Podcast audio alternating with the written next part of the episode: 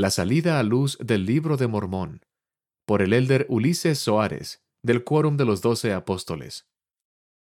En una ocasión que José Smith estaba reunido con los élderes de la iglesia, él declaró, Si quitamos el libro de Mormón y las revelaciones, ¿dónde queda nuestra religión? No tenemos ninguna. Mis queridos hermanos y hermanas, la milagrosa salida a luz del libro de Mormón es el segundo hito fundamental de la restauración en desarrollo del Evangelio de Jesucristo en esta dispensación, luego de la primera visión. El libro de Mormón testifica del amor de Dios por sus hijos, del divino y desinteresado sacrificio expiatorio del Señor Jesucristo, y de su supremo ministerio entre los nefitas poco después de su resurrección.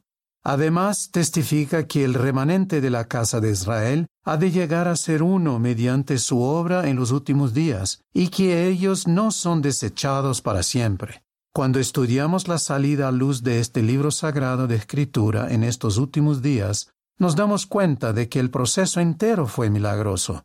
Desde que el profeta José recibió de un ángel santo las planchas de oro, hasta su traducción por el don y el poder de Dios, su preservación y publicación por la mano del Señor. La salida a luz del libro de Mormón comenzó mucho antes de que José Smith recibiera las planchas de oro de manos del ángel Moroni. Profetas de la antigüedad profetizaron acerca de la salida a luz de este libro sagrado en nuestros días. Isaías habló de un libro sellado, que cuando apareciera, las personas estarían contendiendo en cuanto a la palabra de Dios.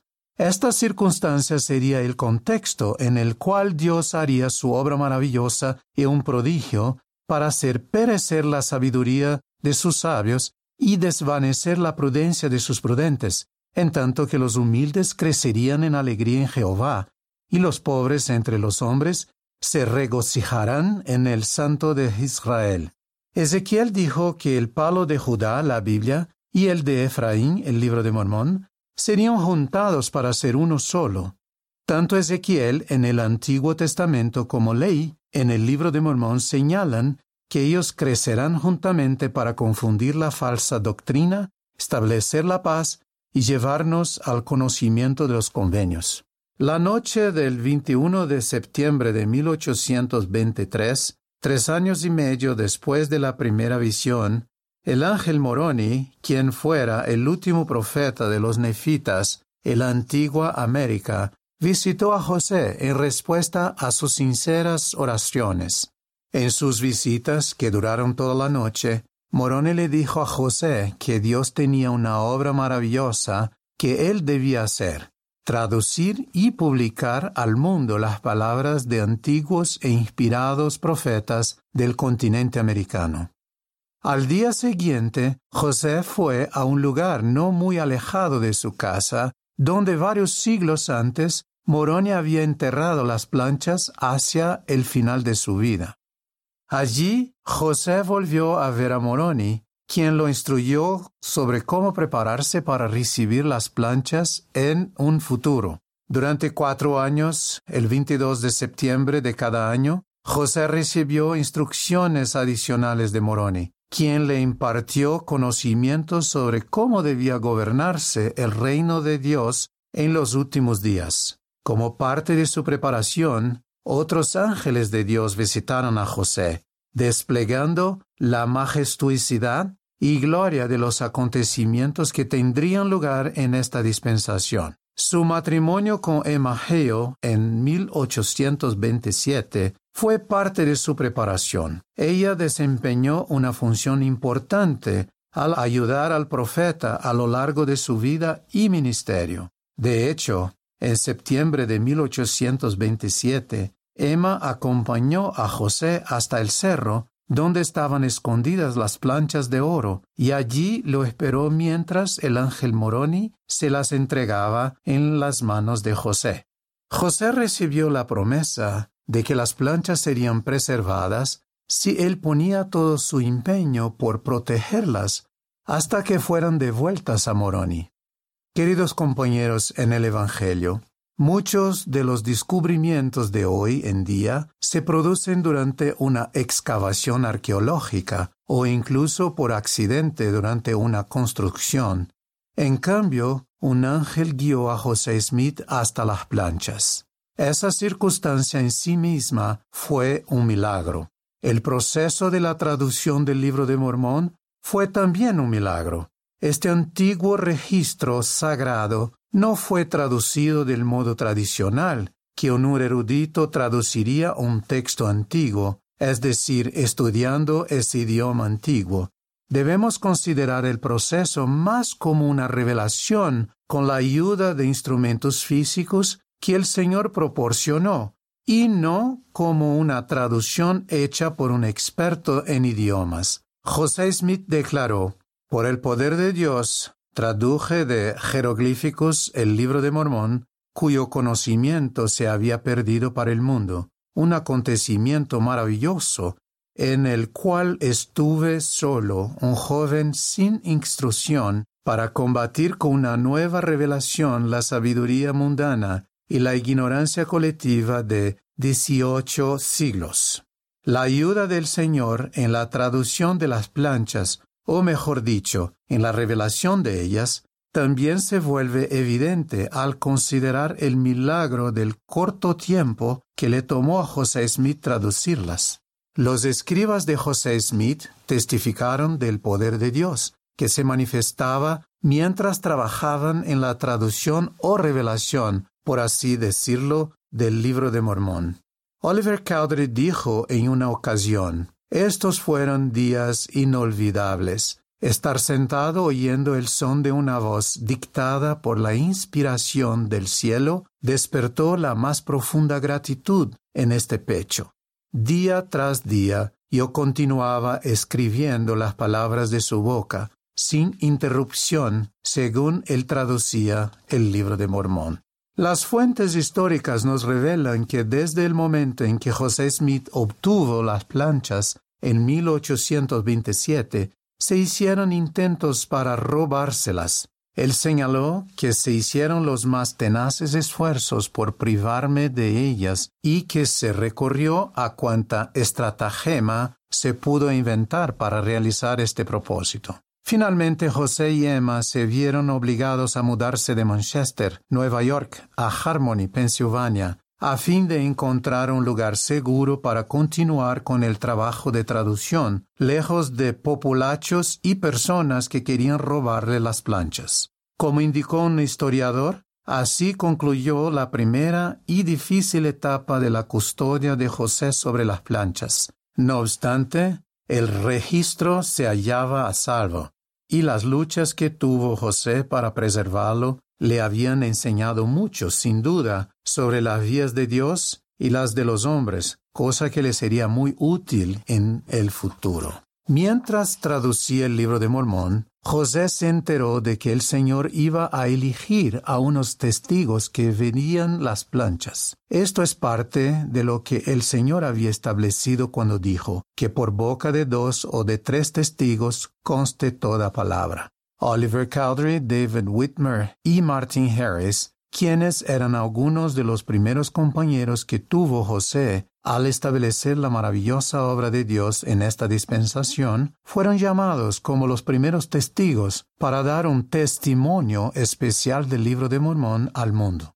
Ellos testificaron que un ángel procedente de la presencia del Señor les mostró el registro antiguo y que vieron los grabados sobre las planchas. También testificaron que oyeron la voz de Dios desde el cielo, declarando que los escritos antiguos fueran traducidos por el don y el poder de Dios. Se les mandó testificar de ello a todo el mundo. El Señor llamó milagrosamente a otros ocho testigos para que vieran con sus propios ojos las planchas de oro y fueron testigos especiales al mundo de la veracidad y la divinidad del libro de Mormón. Ellos testificaron que vieron y examinaron cuidadosamente las planchas y los grabados que contenían, aun en medio de adversidades, persecuciones y toda clase de dificultades, y aun que incluso algunos de ellos luego flaquearon en su fe. Estos once testigos elegidos del libro de Mormón jamás negaron sus testimonios de que habían visto las planchas. José Smith ya no iba a estar solo en el conocimiento de la visita de Moroni, ni de las planchas de oro. Lucy Mack Smith registró que su hijo volvió a casa exultante de gozo, luego que le fueran mostradas las planchas a los testigos. José les explicó a sus padres, siento como si me hubiera liberado de una carga que me resultaba demasiado pesada de soportar, y mi alma se regocija al saber que no estaré enteramente solo en el mundo. Una vez concluida la traducción, José Smith enfrentó mucha oposición para imprimir el libro de Mormón. José pudo convencer a un impresor llamado Egbert B. Grandin de Palmyra, Nueva York, para que lo imprimiera, pero solo después de que Martin Harris, en un acto de gran fe y sacrificio, hipotecara su granja en garantía por los costos de la impresión debido en parte a la continua oposición que siguió después de la publicación del libro de Mormón, Martin Harris fielmente vendió 61 hectáreas de su granja para pagar los costos de la publicación. En una revelación que recibió José Smith, el Señor mandó a Martin Harris a no codiciar sus propios bienes y pagar el costo de la impresión del libro que contenía la verdad y la palabra de Dios. En marzo de 1830 se publicaron los primeros cinco mil ejemplares del libro de Mormón y al día de hoy se han impreso más de 180 millones de ejemplares en más de un centenar de idiomas. Los hechos históricos y los testigos especiales del libro de Mormón testifican que su salida a luz fue realmente milagrosa. No obstante, el poder de este libro no radica solo en su magnífica historia, sino en su mensaje poderoso y sin igual que ha cambiado innumerables vidas, entre ellas la mía. Yo leí por primera vez todo el libro de Mormón cuando era un joven alumno del seminario. Por recomendación de mis maestros comencé a leerlo desde sus páginas introductorias. Aún resuena en mi mente la promesa que se encuentra en las primeras páginas del libro de meditar en el corazón y luego preguntar a Dios con fe, en el nombre de Cristo, si el libro es verdadero. Quienes así lo hagan lograrán un testimonio de la veracidad y la divinidad del libro por el poder del Espíritu Santo. Con esta promesa en mente, buscando con empeño saber más acerca de su veracidad, y con espíritu de oración estudié el libro de Mormón poco a poco, conforme completaba las asignaciones semanales de seminario. Recuerdo como si fuera ayer que un sentimiento cálido comenzó gradualmente a henchir mi corazón y a iluminar mi entendimiento, haciéndose más y más deleitable, como lo describió Alma al predicar la palabra de Dios a su pueblo. A través de estas experiencias invaluables, el libro de Mormón se convirtió en la piedra clave que sostiene mi fe en Jesucristo y mi testimonio de la doctrina de su Evangelio. Llegó a ser uno de los pilares que me testifica del divino sacrificio expiatorio de Cristo. Se ha hecho mi escudo a lo largo de mi vida contra los intentos del adversario de debilitar mi fe e infundir incredulidad en mi mente, y me dio el valor para declarar osadamente al mundo mi testimonio del Salvador. Mis queridos amigos, mi testimonio del libro de Mormón llegó línea por línea, como un milagro a mi corazón. Hasta el día de hoy, este testimonio continúa creciendo a medida que, con un corazón sincero, sigo buscando entender más plenamente la palabra de Dios que contiene este extraordinario libro de escrituras. A todos los que hoy escuchan mi voz, los invito a formar parte de la maravillosa salida a luz del libro de Mormón en sus propias vidas. Les prometo que a medida que estudien sus palabras continuamente y con oración podrán participar de sus promesas y ricas bendiciones en su vida. Reafirmo una vez más la promesa que resuena en sus páginas, que si preguntáis a Dios, al Eterno Padre, en el nombre de Cristo, si no son verdaderas estas cosas, y si pedís con un corazón sincero, con verdadera intención, teniendo fe en Cristo, Él misericordiosamente os manifestará la verdad de ellas por el poder del Espíritu Santo.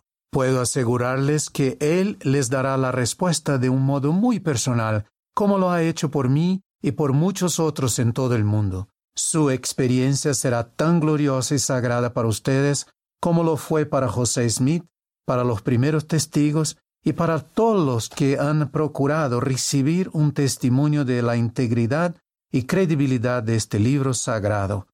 Doy mi testimonio de que el libro de Mormón es en verdad la palabra de Dios. Testifico que en este registro sagrado se expone la doctrina del Evangelio, se describe el plan de salvación y se dice a los hombres lo que deben hacer para lograr la paz en esta vida y la salvación eterna en la vida venidera.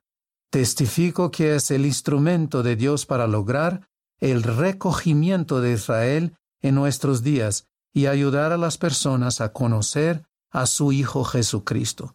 Yo testifico que Dios vive y nos ama y que su Hijo Jesucristo es el Salvador del mundo, la principal piedra de ángulo de nuestra religión y estas cosas las digo en el sagrado nombre de nuestro Redentor, nuestro Maestro y nuestro Señor, sí Jesucristo. Amén.